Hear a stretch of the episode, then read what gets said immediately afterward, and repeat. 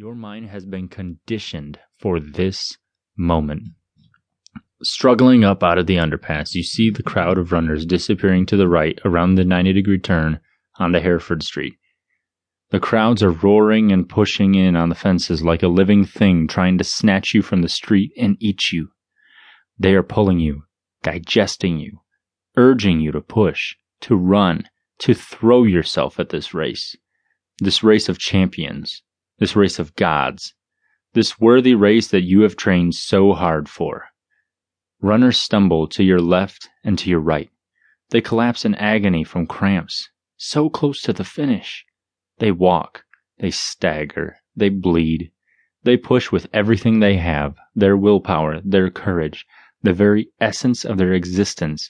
All these reserves and more are poured into the battle.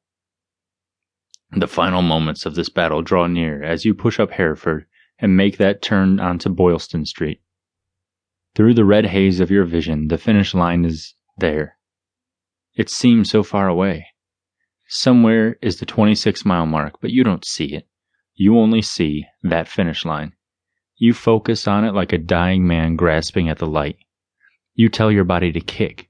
You tell your body to give everything that is left, to pick up the pace and move towards that beautiful blue and yellow archway. Your body tries to run, to close the race, but it has already given all that it had. You are running on pure courage now, and any incremental speed is dipping into the deficit further. Your legs try to churn. Your heart bashes against your insides, trying to move the waste sodden blood, and your lungs cough and gasp for purchase in the harbor scented air. The red fog of your vision begins to collapse in from the sides, and all you can see at the end of a very long and very blurry tunnel is that finish line. You have trained and suffered for this moment. You have gone deep to places that you did not know you could and farther than most people will dare to go. You have earned the right to be here in this most holy of places. You are making it worthy with your effort and suffering. You try to visualize the greats who have suffered here before you with their courage and commitment. Great marathoners Clarence DeMar, Johnny Kelley, Bill Rodgers, Meb Keflezighi, Rosa Mota, Uta Pippig, and Joan Benoit. They all passed through here. They all did the work and suffered for their passion to make it to this place. You have done the work and suffered for your passion. You have earned the right to suffer in your courage on this final quarter mile lap down Boylston Street. The unicorn is in your blood now.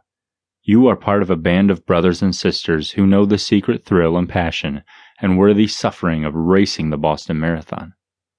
As you collapse those last few strides across the timing mats and the yellow and blue line in the road slides by you, you feel the purest of joys.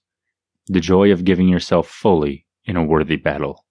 You are now part of that great history. You are a different person than the person who started that training campaign three months ago. You will never be the same. You are not afraid anymore because you have journeyed through the dark place and have come out forged strong and indestructible. Are you ready to seize your place in history? Are you ready to do what others will not? Are you ready to qualify for the Boston Marathon?